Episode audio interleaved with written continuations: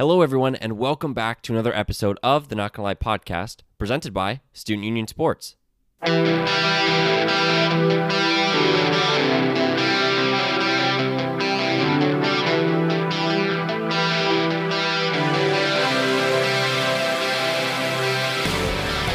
great week in the NFL.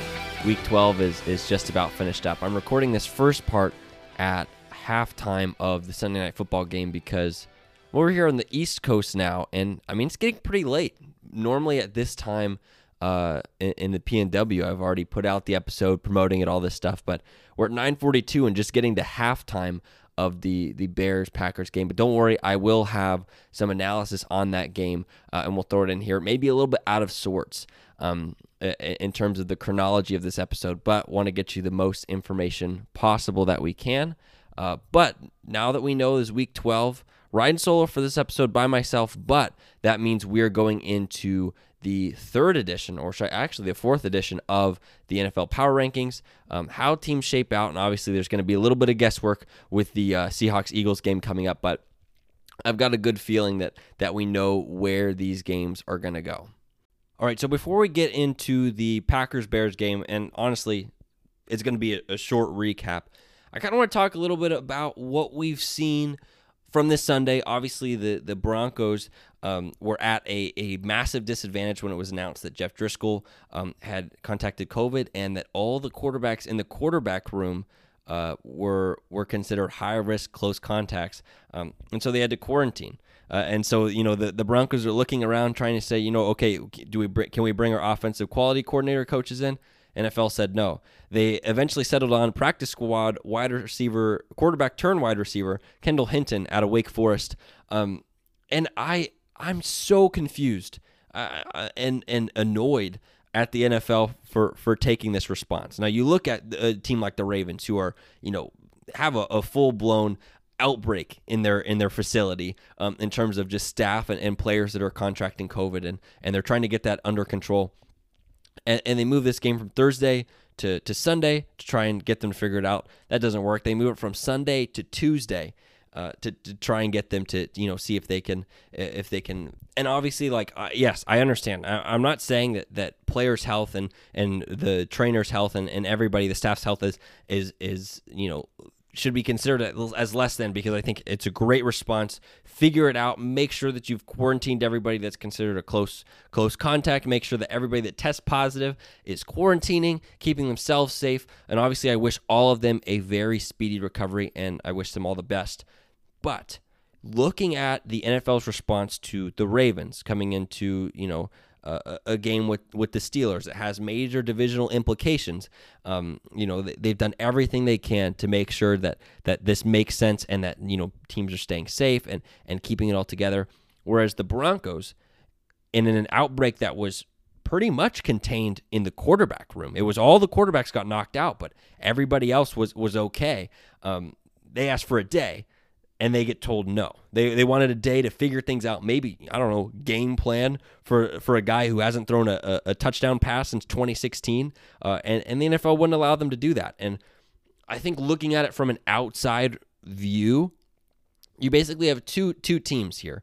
Uh, one team has uh, you know has a lot of star power um, and, and and all that together. And I don't even know if that's you know I don't even know what that motivated it, but the case is that that their outbreak was uncontained.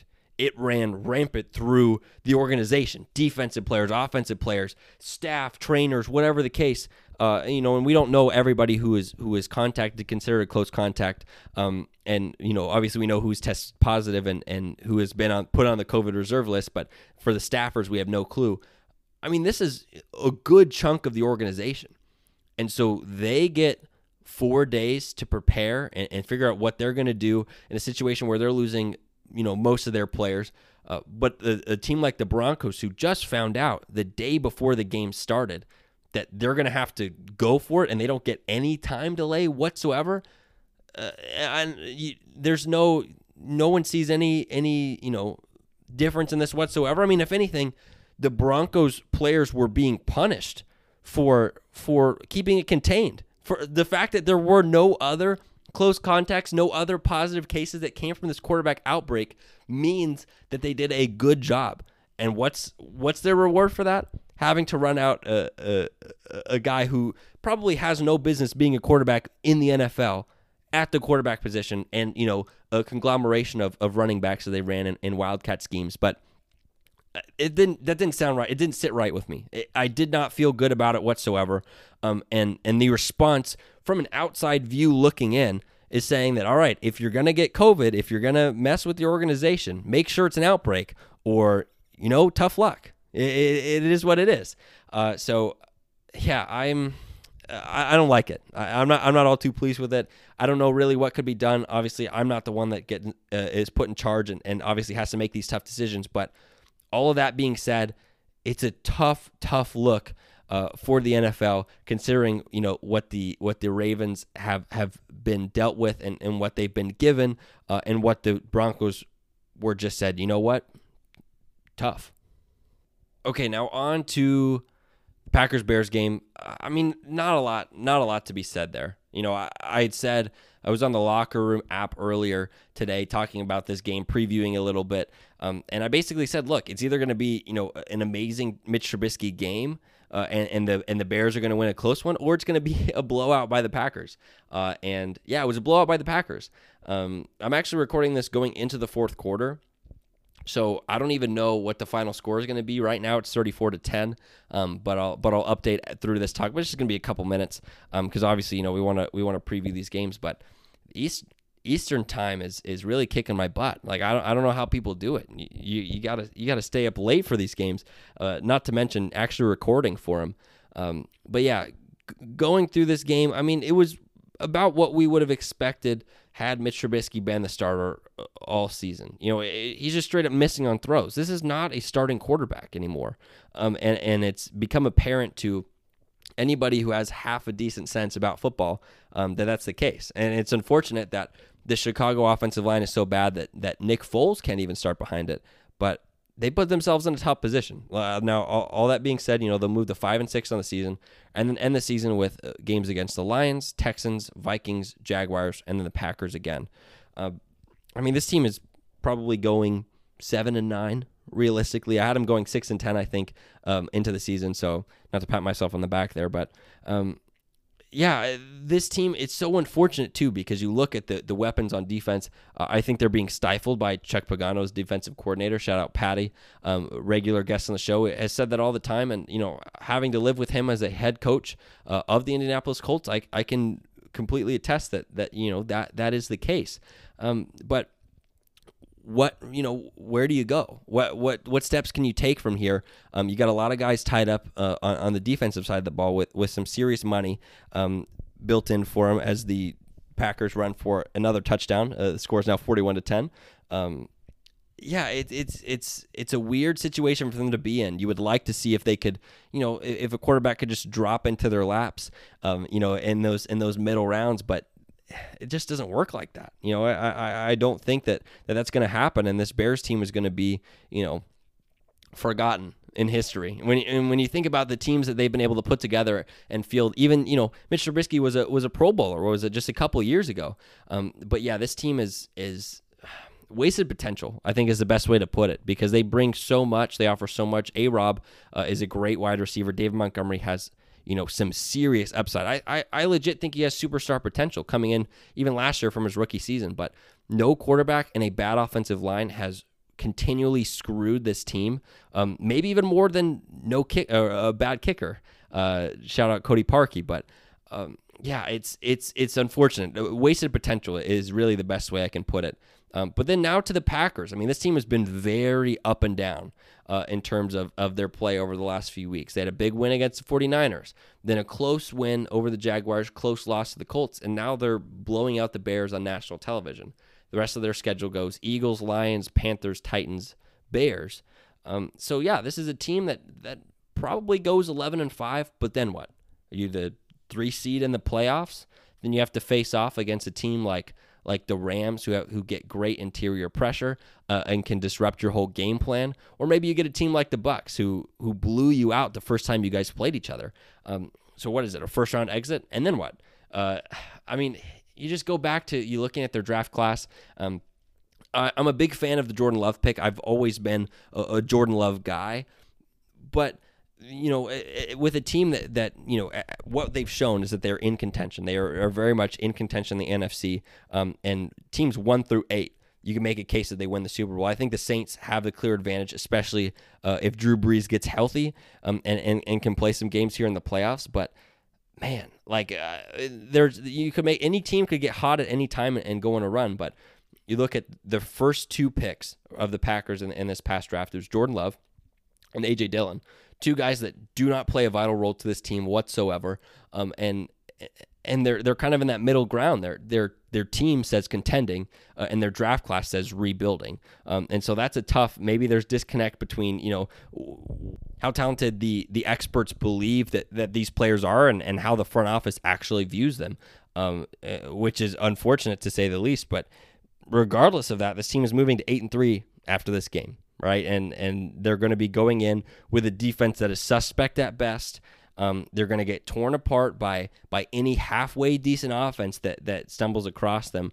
Uh, the only thing they have going for them is that they get to play at Lambeau Field. So a, a team like the Buccaneers, um, I mean, you know, Tom Brady's made a living playing in the cold weather, but the rest of his teammates have not. Um, that could mess him up a little bit. Um, but yeah, I think out of all the division winners, um, obviously disregarding the NFC East, of course, but uh, you know between between the Saints, whoever comes out of the NFC West and the NFC North, if you had to pick one and say who do you think is not going to the Super Bowl, I mean my money's going on the Packers. I, I think that you look at what the Saints offer; they're a very complete team. Uh, the Seahawks have have a couple of holes, but the, the defense has shown flashes uh, at, at, best. Um, and then obviously the Rams play really well. Um, and don't count the Cardinals out either. Right? I mean the the the road is is going to be an uphill climb for them, but um, all three of those teams are really solid. But I mean this defense for the Packers is not good at all um, on on either side of the ball, and and that's really going to lead them to struggle because when it comes down to it, you know, even even though the Seahawks they, they have a, a, defense that struggles, but they've got weapons. They've got Russell Wilson throwing to Tyler Lockett and DK Metcalf,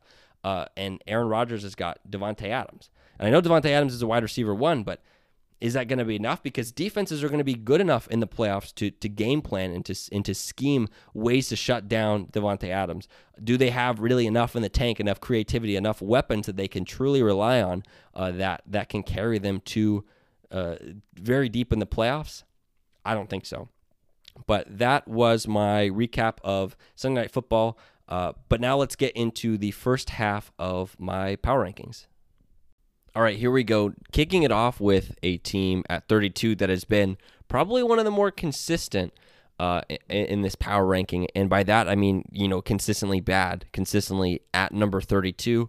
That's the New York Jets for some reason, I was hearing a lot of rumblings that you know maybe this is the the day that they get their first win. The the Dolphins are are, are going to be unprepared, not ready to go. Um, but as we saw the last time these two teams played each other, Dolphins uh, play the Jets this week. I mean, it was a blowout. It was a defensive shutdown all the way across the board. The Jets scored in the first quarter, uh, got a field goal up, and then that was it. They simply did not score again. Um, and, I like this Dolphins team. We'll talk about them here um, later up, uh, late, later upcoming in the in the power rankings. But I mean, as far as these Jets go, Sam Darnold's been given uh, uh, the short end of the stick here. He's not good enough to to carry and lead on his own. Um, and, and all things point to you know Trevor Lawrence being available with that number one pick. Uh, and you got to feel good. Adam Gase probably is out the door. You're still keeping your GM and Joe Douglas. Um, and this is a very attractive place to, to come and play. I think Trevor Lawrence is going to like it. Um, Joe Douglas is is widely regarded as one of the smarter GMs in football. Um, and and with that being the case, you're going to find a coach that's wanna going to want to come and, and groom Trevor Lawrence uh, and and make him his own. And I mean that's that's as enticing as it gets. You have a lot of cap space, a, a talented generational quarterback that's probably going to be falling into your lap here in the draft. So they're going to have their choice. They're going to have uh, the, the a wide variety of, of coaches that are going to want to take an opportunity uh, and, and come coach there. So the future's looking up, but unfortunately, I mean, do they win another game the rest of the season? Uh, the the schedule is incredibly tough. They play one team under 500 uh, in terms of win loss, and that's the Patriots who had another big win, um, and they're five and six. You know they're right there. So uh, the the rest of this, the schedule goes Raiders, Seahawks, Rams, Browns, and and Patriots. so it's not feeling good. You, hate to be a team that goes 0 16, but if it guarantees you, uh, if it guarantees you Trevor Lawrence, then hey, you know what? By all means, go for it. Now coming in at 32, we've got the Jacksonville Jaguars. Now I was pleasantly surprised by Mike Glennon's play today. I did not expect that coming from him. Uh, I, I mean, they still lost, but you know they kept it really close. They were in they were in it the entire game, really coming all the way down to the end. Um, had an opportunity to steal a win against you know a Browns team that we're going to hear high up on this list coming up pretty soon. But Mike Glennon's numbers 20 to 35, 235 yards and two touchdowns. No no picks, which is very good. Um, but James Robinson is the story of this team. 22 carries, 128 yards and a touchdown has been absolutely fantastic. Uh, and this Jags team has lost 10 in a row. They beat the Jag, uh, they beat the Colts week 1 of the NFL season and you know, we were we were very intrigued by by what was to come for both of these teams, but um, they've obviously trended in in very different directions. Maybe next week is a week they that we see Gardner Minshew come back. I mean, we've talked about this before. This is just a blatant tank effort. Even if Mike Glennon did have a good game, this is a blatant tank effort by uh, the the Jacksonville Jaguars organization, and it's unfortunate. Um, you know, because they had a lot of talented pieces that they just shipped away for for practically nothing. But you know, it, it is what it is. Uh, you, you really can't prove it. And um, looking at the rest of their remaining schedule, they've got a tough schedule as well. They could very well. Uh, lose the the remaining uh, of their games. They they have let's see uh, yeah they're in a similar situation as the Jets. Only one team with a losing record and that's the Vikings at, at 5 and 6. Then they go Titans, Ravens, Bears and and Colts. So uh, so some tough groups uh, upcoming for them. I mean, this is a team that's probably going 1 and 15, especially if they're going to shelve Gardner Minshew out for the rest of the season. Then that begs the question where does he go? Who who uh, do they just let him walk? Do they trade him? I mean, is he injury insurance against Trevor Lawrence? I don't really know, but I mean, this guy is talented enough. You know, we've talked about it before. I, I see his outlook, his career outlook, as a, a, Ryan Fitzpatrick type, a guy who bounces around from team to team. You know, a, a gritty competitor is, is really lacking the um, you know the proper accuracy and, and, and finesse of a true star quarterback, but is going to have some big games for you, put up some big numbers, and he's probably going to act as a bridge quarterback for, for the majority of his career. And it's unfortunate that you know he couldn't be put in a in a more positive situation with the Jaguars. But there are a lot of teams out there this year that that are going to need, or excuse me, next year that are going to need a, a starting quarterback replacement. I, mean, I think just off the top of my head, the Bears are probably in the market for it. The Colts, the Steelers, maybe looking at an upgrade position uh, if if Drew Brees decides to go. So there's a lot of different ways that they could shake this out. Um, so I wouldn't count, you know, I wouldn't count a change of scenery out for for Gardner Minshew for next year, but. I think it's unfortunate the way that his his uh, season has ended. Uh, if it is over, maybe he gets you know more reps, but considering we have not heard hardly anything about Gardner Minshew since he went down with injury, that's I think that's what the Jaguars are hoping to do and, and keep that quiet.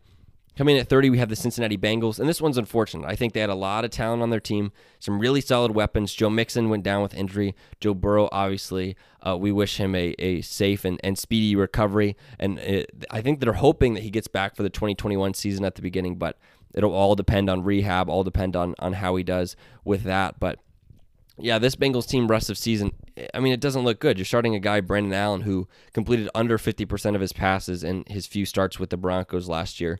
Um, but this team fought. They played incredibly well um, all the way down to the end.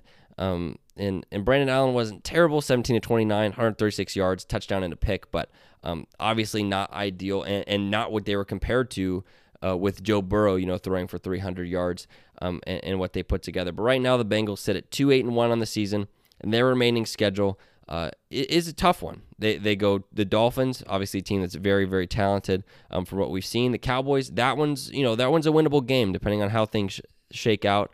Um, and then they end the season with three teams that are um, you know some of the best in the AFC in my opinion. The Steelers, the Texans, and you know you may be saying to yourself, "What the Texans? Texans have been on a tear as of late. Deshaun Watson's been playing some really good football. Um, it may not be enough for a, for a playoff run, but any team that has playoff hopes." There's a good chance they might get spoiled uh, by these Houston Texans and the and the way they play football, and then they end out against the Baltimore Ravens. So the goal, I think the goal for them is, is getting Penei Sewell, the offensive tackle from from Oregon. They need to shore up that offensive line. It was something I talked about for Kyler Murray. And fortunately for Kyler, I mean, he's mobile enough to, to get away with it. But Joe Burrow's not the speedster that Kyler Murray is. He's a big bodied dude. Um, but this is on the Bengals organization. This is on the front office for not making an invested effort in, in shoring up that offensive line. Uh, he has taken so many unnecessary hits, and obviously, you know, you, you, you can never predict a, a, torn ACL or whatever the case. But um, I mean, this has to fall on the the offense or the the general manager and the front office of these Cincinnati Bengals for not doing enough to to protect Joe Burrow. Uh, coming in 2019, we just mentioned the Dallas Cowboys. Somehow, I mean, they're still in the race for for the uh, the NFC uh, East big beatdown loss. Uh, the Washington football team really took it to them. They're they're right now just a game out, um, and depending on how this Eagles Seahawks uh, game shakes out, they they will continue to be a game out, but. They've lost, you know, the the they're down in the tiebreaker to the Washington football team. They still have a game against the Eagles and the Giants, both. Um, so so we'll see how that one goes. But obviously the Eagles are up 1-0 from their meeting the last time they played. But the Cowboys have a game on the Giants, who are right now you know in first place with with all of these um, divisional tiebreakers. It was a lot of injuries this season. It's very unfortunate um, for the Cowboys too. Uh, almost every meaningful position has been hit with injuries uh, of some sort, uh, and and this is the kind of season where um, you know, you really you really take stock of the team, see what what potential you have, see what the future is. But I'm going to be completely honest with you. I think the the Cowboys Super Bowl window is closed. They had, I mean, the the last few years, Zeke was, was in his prime. They had one of the best offensive lines in the NFL, a, a really good receiving corps, um, and, and, a defense that, that played really well too. Leighton Vander Esch, Jaylon Smith, uh, Byron Jones. But injuries to the offensive line, they're on the wrong side of their prime at this point. Byron Jones is gone. This secondary is one of the worst in the league. Um, Zeke looks like a shell of himself, and you don't know what you're getting with with uh, Dak Prescott when he comes back from injury. I, I think last year and, and, the year before were really the, the Cowboys' best chance to to win a Super Bowl and to make a run and now that's gone. Now, and I'm not saying you know if they have a good draft, if they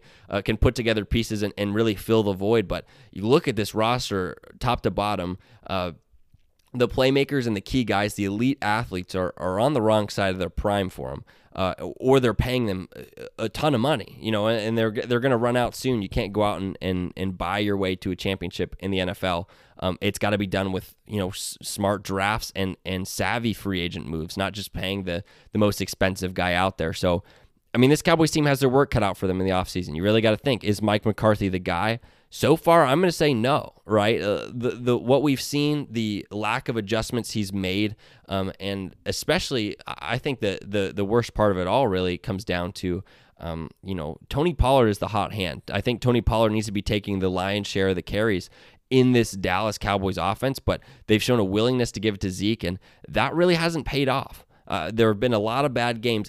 Meanwhile, Tony Pollard has been incredibly efficient um, when when handled when handling the little carries that he's gotten. Um, I mean, this is this is you know a, a big deal for these Cowboys. Um, they have their work cut out for them, like I said in the offseason. But realistically, you know they're they're looking at a, a, five to seven pick in the draft that that'll help them get to that point. So uh, we'll we'll see if they can jumpstart it. Coming in at 28, we have the Denver Broncos. Um, I mean, look, this game aside against the Saints, um, that's not that's not why they're this low. Um, I mean, when you look at the talent overall on this roster, it is not not encouraging. Um, I think Drew Lock is very much up and down. Some of his comments over the last few weeks, basically saying like, you know, sometimes when the ball leaves my hands, I'm saying, "Oh shoot." Is very, very concerning to me if I'm a fan of the Broncos, if I'm an evaluator of talent whatsoever. I think, um, you know, we've come to the point where the Drew Lock experiment you know, I was big on it coming into the year. I said the Broncos were going to go 10 and 6 and they were going to get a wild card spot. Um, but I think this Drew Lock experiment is over. I think they, they really need to be looking in free agency for another quarterback. And fortunately, coming into this year, this may be the best chance that they have to to really put together uh, an offer for for a quality starting quarterback. Like I mentioned, Gardner Minshew is going to be available. Philip Rivers' contract is up. Jameis Winston's contract is up. Jacoby Brissett hits the open market. I'm sure Sam Darnold is going to be available for trades. There is a no short of of quality quarterbacks that are going to be available either through free agency or trade. but it's really up to John Elway to to make those moves and, and figure out who is going to be best suited to lead this team because I think what we've seen, and, and obviously he didn't, you know, Drew Lock didn't even play today, but the last few weeks, even when they've played well, even you know, even in their win against the the Dolphins, like Drew Lock was not the reason for that win. Um, and and I think you know it's about time to move on. Maybe they can get some value for him. Maybe leave him on as a backup quarterback and and see how it goes. But uh, the the talent is unfortunately just not there, and, and, they need you know they have so many weapons. Courtland Sutton's going to come back. Jerry Jeudy, KJ Hamler's been playing well. Noah Fant, uh, but if they don't have a guy who can get them the ball consistently and accurately, uh, I mean you know then then there's realistically no point to to have all these all these studs um, eh, with the specialists. All right, coming at 27, we have the Philadelphia Eagles, uh, another team that's just been decimated by injury, but a unique situation coming into Monday night, uh, and we'll talk about a little bit here. It was announced today that Jalen Hurts was going to be taking a couple snaps. Uh, he's been taking some first team reps in practice for these uh, these Eagles in the Seahawks game uh, on Monday Night Football. And I am not sure how I feel about it. I, I think it makes sense, but you had to you had to know that that drafting a quarterback this high, got him in the second round uh, in in last year's draft, that the Eagles were going to use him, and they've used him in certain packages here and there, but Carson Wentz's play has not been, you know, what we saw a couple years ago when he was the MVP candidate before he went down uh, with that with that torn ACL. Um, but uh, is Jalen Hurts the guy? I don't. I don't really know. I, I, like the move. I like Doug Pederson saying, "Look, we're three six and one right now. Uh, we're in the thick of things in the playoffs. You know, if, if things, if we get a couple bounces that go our way, if Jalen Hurts is the guy, might as well find out. And I think there's no better team to find that out against than you know the Seahawks, who have been historically bad uh, against the pass and, and are on a pace to break that passing yards record.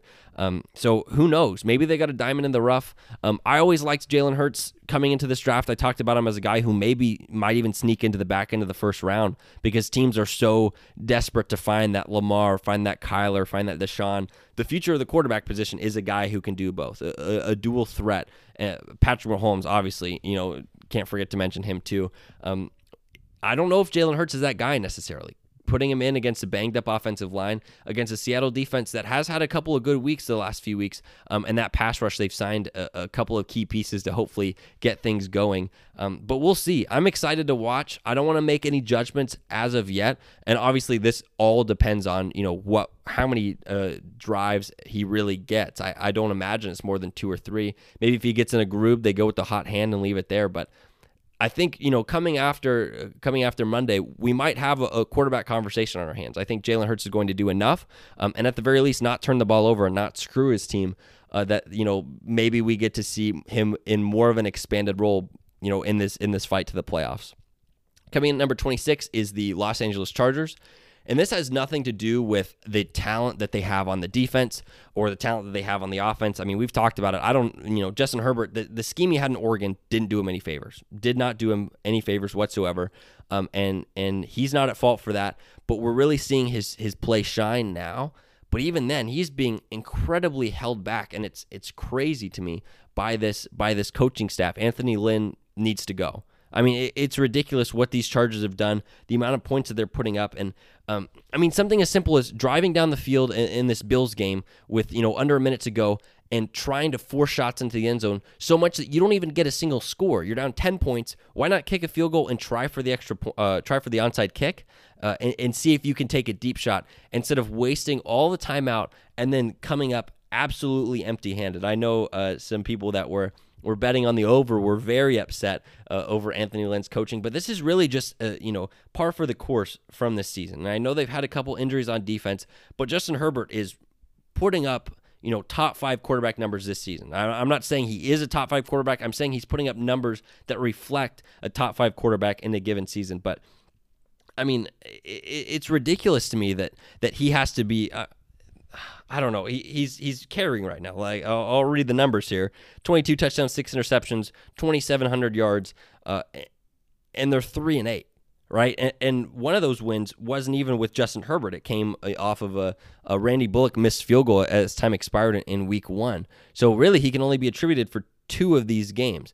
But you're also talking to a team that went to overtime with the Chiefs, that went to overtime with the Saints, that uh, that have, have played the, the Raiders within five points, that played the Bucks within a touchdown. Uh, but they're all losses, right? The the the only wins that they've got on the register are against teams that have combined for one win this season: the Jaguars and the Jets. When when when uh, Justin Herbert's under center, and I'll let you in on a secret: it's not Justin Herbert's fault that that they're in this case, uh, that they're in this situation. Um, but yeah, I think he absolutely has to go. Anthony Lynn has to be fired. Uh, I one of the guys, Eric Bieniemy, Chiefs offensive coordinator, has been getting a lot of looks. Got a lot of looks last season. Didn't get hired, but he might be a great candidate. I mean, you look at what they're doing with the Chiefs over there um, with all those weapons. It's a very, very similar situation. And not to mention, they just got Austin Ekeler back this week. This is a dynamic group of playmakers. You've got Keenan Allen, uh, an insane route runner, great possession receiver. Mike Williams is that deep threat, the big play guy. Hunter Henry, solid tight end. Austin Ekeler is, is your do everything back, your utility guy. Poor man's poor man's Alvin Kamara, the the way he plays his game, and I, and I really do believe that. But yeah, you get Eric Bieniemy out there. That's a whole new group. That, that's a team that's consistently scoring in the 30s, and hopefully that defense is, is good enough to to you know keep them afloat. But yeah, that, I I I mean Justin Herbert's been playing great this season, but that coaching staff has not done him any favors whatsoever. Uh, coming at 25, we got the Washington football team. Uh, a big win against the Cowboys on Thanksgiving. Uh, Antonio Gibson, uh, a guy who you know we've talked about on this podcast since you know the beginning of draft season last year as, as a great a great key piece out of Memphis. I'm glad to see him getting the ball regularly. Um, but the reason they're not higher on this list is I just I, I can't trust Alex Smith. I think it's a great story. I think it's fantastic. It's amazing that you know he's willing to come back and play football after you know an injury that nearly cost him his life. But that can't be the quarterback of the future for for the football team. I mean, it's it's unrealistic to expect that that Alex Smith is going to be this guy. You tried Dwayne Haskins, that didn't work. Kyle Allen wasn't too promising in the starts that he showed you. Is it a guy in the draft? I mean, we can go to that list of quarterbacks again that I said would be available, you know, through free agency or or, or through um, through maybe a, a trade offer. But uh, if the if Washington continues to lose games, they're putting themselves in a prime position for you know a guy, maybe not Justin Fields, Trevor Lawrence, but but uh, some of these some of these lesser quarterbacks, or maybe even wait, you know, in the second round. I, I think a guy that would be great BYU Zach Wilson. He's a dynamic playmaker. I watched a couple of his games, um, just just going over the film, and I mean, he's got some really good zip on the ball, some great movement. I think he would be great, and he's a guy that the the football team can get realistically in a in a, what will probably be a, a, five to ten pick in the draft in the first round. Um, but yeah, I love I love the intangibles uh, of this guy and Trey Lance too. I mean, you, you really can't go wrong with either. Um, I'll, I'll be diving into the some of the draft uh, prospects a little bit more as we as we move closer to you know what will be the the NFL draft. So uh, I'm excited to dig into that. But yeah, I, I think the quarterback is really the only thing missing. The defense is very, very solid. Washington's defense is great. Ron Rivera is a, a solid coach. He gets the most out of his players. Uh, and this is a gritty group of guys, but they really they really are missing a quarterback. And hopefully their franchise guy lies somewhere in the 2021 draft. Uh, keeping it moving to 24, we got the Carolina Panthers. Um, I mean, another you can't fault him for it, but another missed field goal from from Joey Slye. I think that brings us total up to three. And now, granted, I understand that the first two were absolute bombs that he had to kick, sixty plus. Um, but this one was a little bit more manageable, a, a 54 yarder. Um, and I'm not saying you know you're not going to blame it all on on Joey Slye because that's you know it's a tough spot to put him in, but. If he makes those kicks, and I know it's a big if, this team is sitting at seven and five not four four and eight. That's a much big. It's a bigger difference in, in terms of outlook and, and, how you're going the rest of the season. Uh, so it's an unfortunate, you know, event that they they couldn't knock them through. But that just shows you how good this football team is. Shows you how capable they are of winning games. And I'll admit, I, I'll say it again. I was wrong on Matt Rhule. I definitely screwed it up. Uh, he, I, I wasn't you know, fully convinced what we saw to Baylor. I thought he was there for too short a time. I didn't think he had won enough meaningful games. But you look at the group of guys that he's put together, a, a fun bunch of football players that really want to win. And I mean, you know, you can say that about everybody. Obviously, like they, they want to go out there and win. But uh, I mean, this is another one of those gritty teams. And that's really what you have to be in the NFL. You have to be a gritty team. You have to do the dirty work. Um, and, and I think Teddy Bridgewater's played great. I wasn't sure how he was going to do. I mean, I got mad at the at the Panthers in the offseason because they were like, kind of in the middle of a rebuild, but also like gearing up for a playoff run. I was like, you know, pick one or the other. Uh, and obviously, like, you know, it has ended how I, I said it would with kind of a the the middle effort. Um, but there's a lot of talent on this team. I think PJ Walker, with the way he played last week, probably earned himself a shot uh, to, to be a starter somewhere else. I think he's everything you want in, in like I said, the dual threat quarterback. He's everything you want one of those guys. Um, but you you put him on a team that's that's trying to make a trying to make a run at things, uh, and, and, he could really shine. I mean, former former Indianapolis Colt, former Houston Roughneck uh, in the XFL. So a lot of love for that guy. I, I think he's a great player and he deserves a shot to start in the NFL, and I, and I think he proved it last week. But I mean, this defense is great. Jeremy Chinn. I mean, we we've seen a lot of of these small small school safeties uh, show up in a big way. Kyle Dugger for the Patriots. So it, it's very cool to see for me um, how how this Panthers team has responded to Matt Rhule's leadership, uh, and and it's not a surprise. You know, I, I am not surprised whatsoever that that uh, you know they they are in this position. Coming at 23 is the Lions. I mean good news for the Lions. They they fired you know their their, their GM and and their their head coach Matt Patricia is finally gone. But how confident are you, Lions fans, that you know the ownership and and the the people in the front office are going to do the right job to hire somebody else. Like, what's not to say that you don't, you know, start this this cycle all over again? Who's to say that you don't go out and sign Jack Del Rio to to a head coaching spot um, and and kind of repeat this cycle, which you know was unfortunate um, because I think there were a lot of very deserving candidates both in college and in the NFL from from a coordinator standpoint um, that should get looks, but. Uh, I mean, the, their weapons are there. Obviously, Golladay's been out the last few weeks. DeAndre Swift's been out the last few weeks, uh, and that really hurts Matthew Stafford because those are his two best guys. I think those are his two best weapons, um, both in the pass game and obviously what DeAndre Swift brings as as a running back. He's they've really begun to unleash him here the last few weeks. Um, so I'm excited to see. I'm excited to see what happens for this Lions team. Um, but I yeah, Matt Stafford, eh, he's definitely gotten the short end of the stick with the team here. I, I, don't think he's ever really gotten a real shot to contend for a Super Bowl, and I think he's in that above average, you know, top 12 tier of guys that that could make a difference on a team. Eh, he may not be the one that's going to take over and absolutely carry for you, but give him some weapons, put a good team around him. He's not going to be the reason you mess up. And I, I, think we've said that for you know pretty much his entire career. It, it's never been Matt Stafford's fault. Um, so it, eh, all eyes are on to the offseason, who they sign. Hopefully, it's somebody good. I really hope they, they get a solid um, GM head coach tandem here. And, you know, being able to have a say in hiring the head coach does help uh, with, with the GM search. So that is very encouraging. From that perspective, I like it because you know eh, the GM can say, all right, if I can if I can handpick my head coach, I might want to go there, and, and, it makes the job a little bit more exciting um, in terms of just the tandem that you can can uh, bring together. I, I mean, you, you, look at what the Colts have done with with Chris Ballard and Frank Reich. I mean, that's one of the best tandems in football, um, and I I am thankful for that every single day. Next up at 22, we have the Minnesota Vikings this team could probably honestly be lower. I think, you know, we're just about done with Kirk Cousins. We say this every year. Um, even though he had a good game today, Dalvin Cook really didn't get it going. But I think this is another team, like I said with the Cowboys, that they're on the wrong side of their prime. Their Super Bowl window, if they even had one uh, in, in terms of contending, is done all the key pieces are, are on the wrong side of their prime. They're paying everybody a lot of money and don't really have much to show for it. I mean, I had this team going nine and seven at the beginning of the season, which is you know still very much in play, very much possible, but.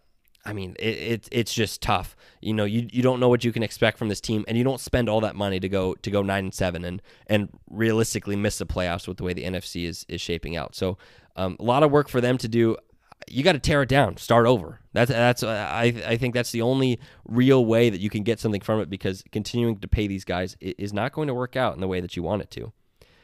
Moving on to 21, we got the Giants who are in first place in the NFC East. Uh, who would have thought? I mean, but but you know, good for them. The way they've been playing the last few weeks, um, some really good ball. Almost let the Bengals come back in this one. That was a little scary. And obviously, Daniel Jones, we don't know the extent of his injury. Obviously, wish him a, a safe and, and speedy recovery as well because you know, this is this is a, a, a team that's been grinding out wins. As weird as it sounds, Joe Judge has got his guys ready to play. This defense is a really solid group. Uh, they're finally starting to play to Daniel Jones' strengths and, and, not force him to throw the ball so much, um, and, and they become more effective because of it.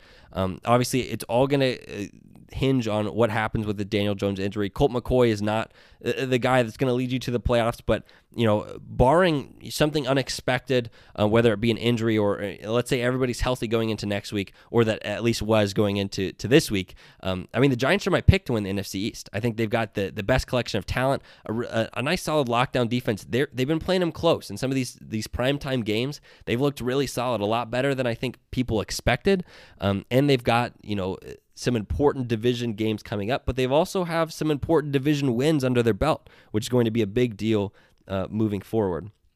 Next up at 20, we have the Atlanta Falcons. This is a team also that has really come together under interim coach Raheem Morris um, and, and are, are really close to being 5 and 1 under him. They're 4 and 2. But if Todd Gurley goes down and doesn't allow for the Lions to to and Matt Stafford to drive all the way down the field and come back and win, um, this is a team that that is is looking really good. But uh, yeah, not having Julio Jones, not having Todd Gurley. This was we were expecting a tough game for for Matt Ryan, uh, and especially with the Raiders, who had just come off nearly defeating the Chiefs for the second time this season.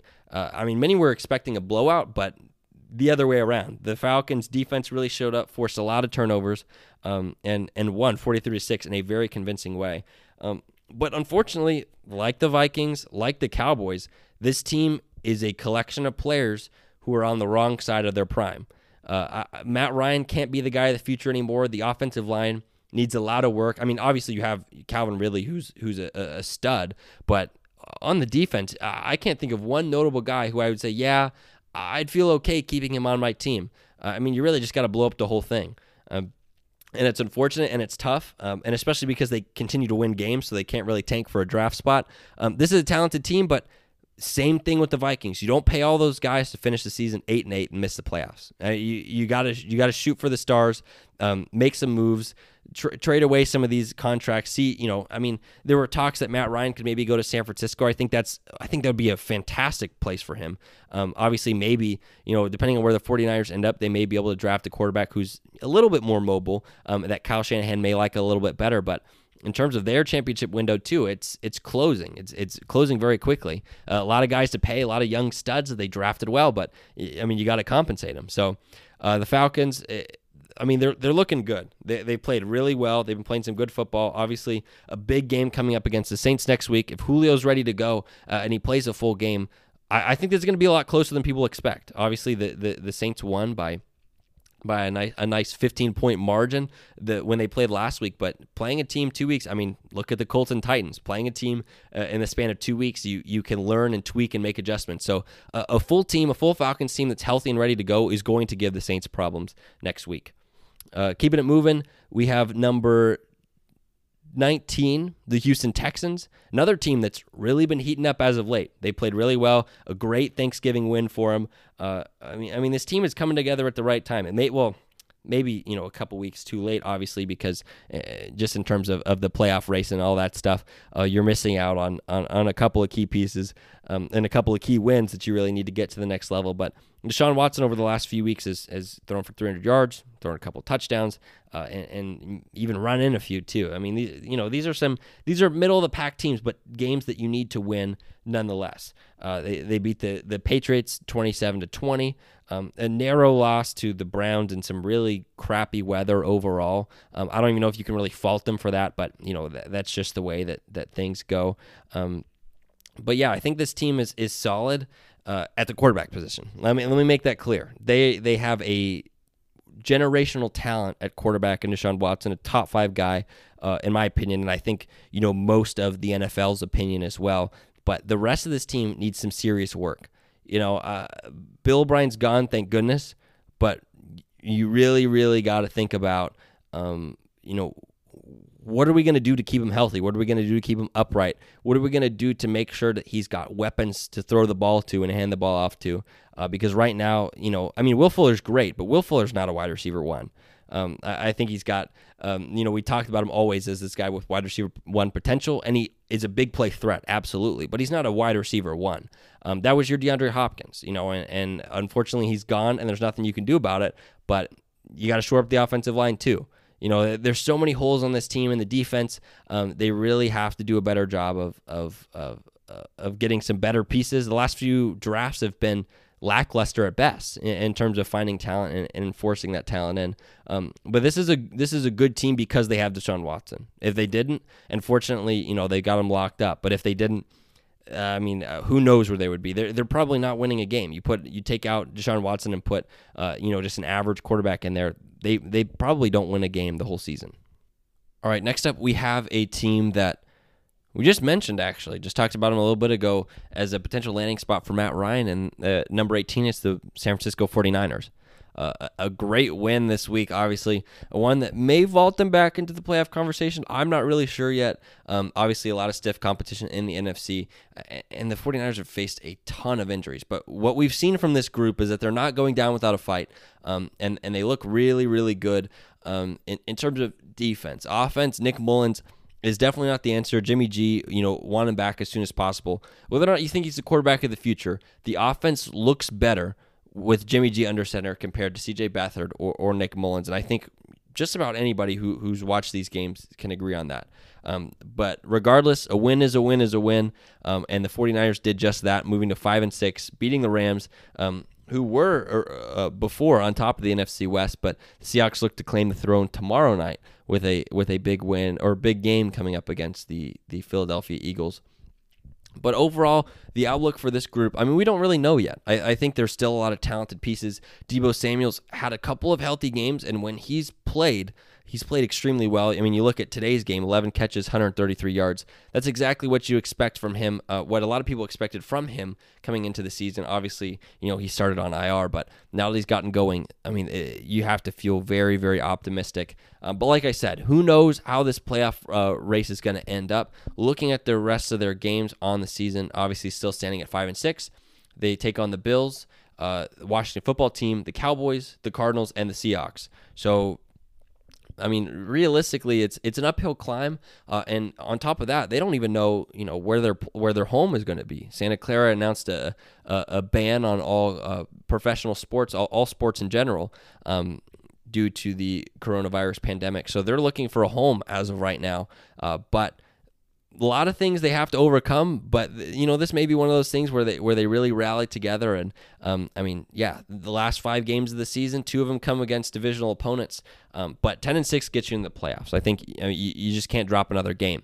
Um, so the road to the playoffs started this week, uh, and, and it will it will continue. Um, hopefully, Jimmy G gets back sooner than later, though.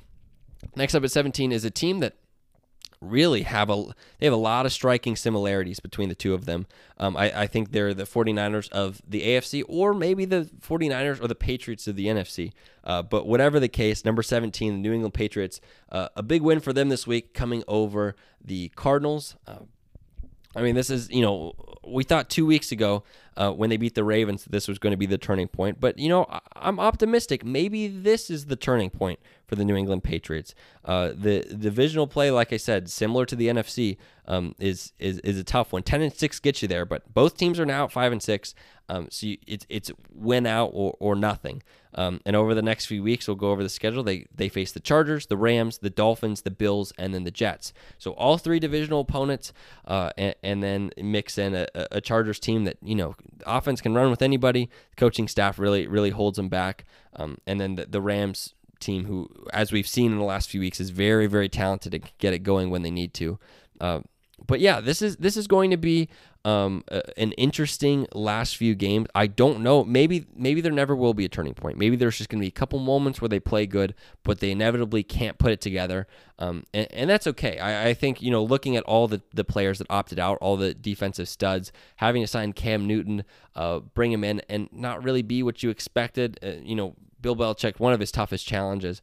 Um, I think realistically, this team plays more of a spoiler role throughout the end of the season. I, I mean, because you're gonna have to win out, and it, it's an uphill climb. I'm not saying it's impossible, um, but something's gonna have to switch. A flip is gonna have to switch. Uh, but I don't think scoring 20 points and, and having Cam throw 18 passes, completing 50% of them for under 100 yards and throwing two picks is going to be the answer to that question. Uh, I mean, you can look back at, at some of the games earlier on in the season and see where some things maybe went wrong. Obviously, dropping a, a game to the Broncos nowhere near ideal. That Seahawks game uh, got all the way to the one yard line. That one's gonna that one's gonna haunt him a little bit. I think it's gonna come back to bite him here later on in the season. But um, yeah, I mean, this group is is a good team, but you just have to string together wins, and and and I don't know if they if they realistically can um, at this point. But I think we're gonna call it there. Um, maybe we'll do a, a, a little two-parter episode. Um, I've got some time now that I'm on Christmas break, and you know I really wanted to get a chance to get into all of these teams, and obviously that takes a little bit of time. So uh, this will be part one um, of the the power rankings. We'll post a second part later on in the week um, when we get some time because I really want to make sure that we get a chance to to talk about these teams, and especially because you know the Packers Bears going on right now. The Seahawks and Eagles uh, are, are yet to play, uh, as well as the Steelers and Ravens if that one happens. Um, so looking forward to those. But thank you all for listening, and we'll see you next week.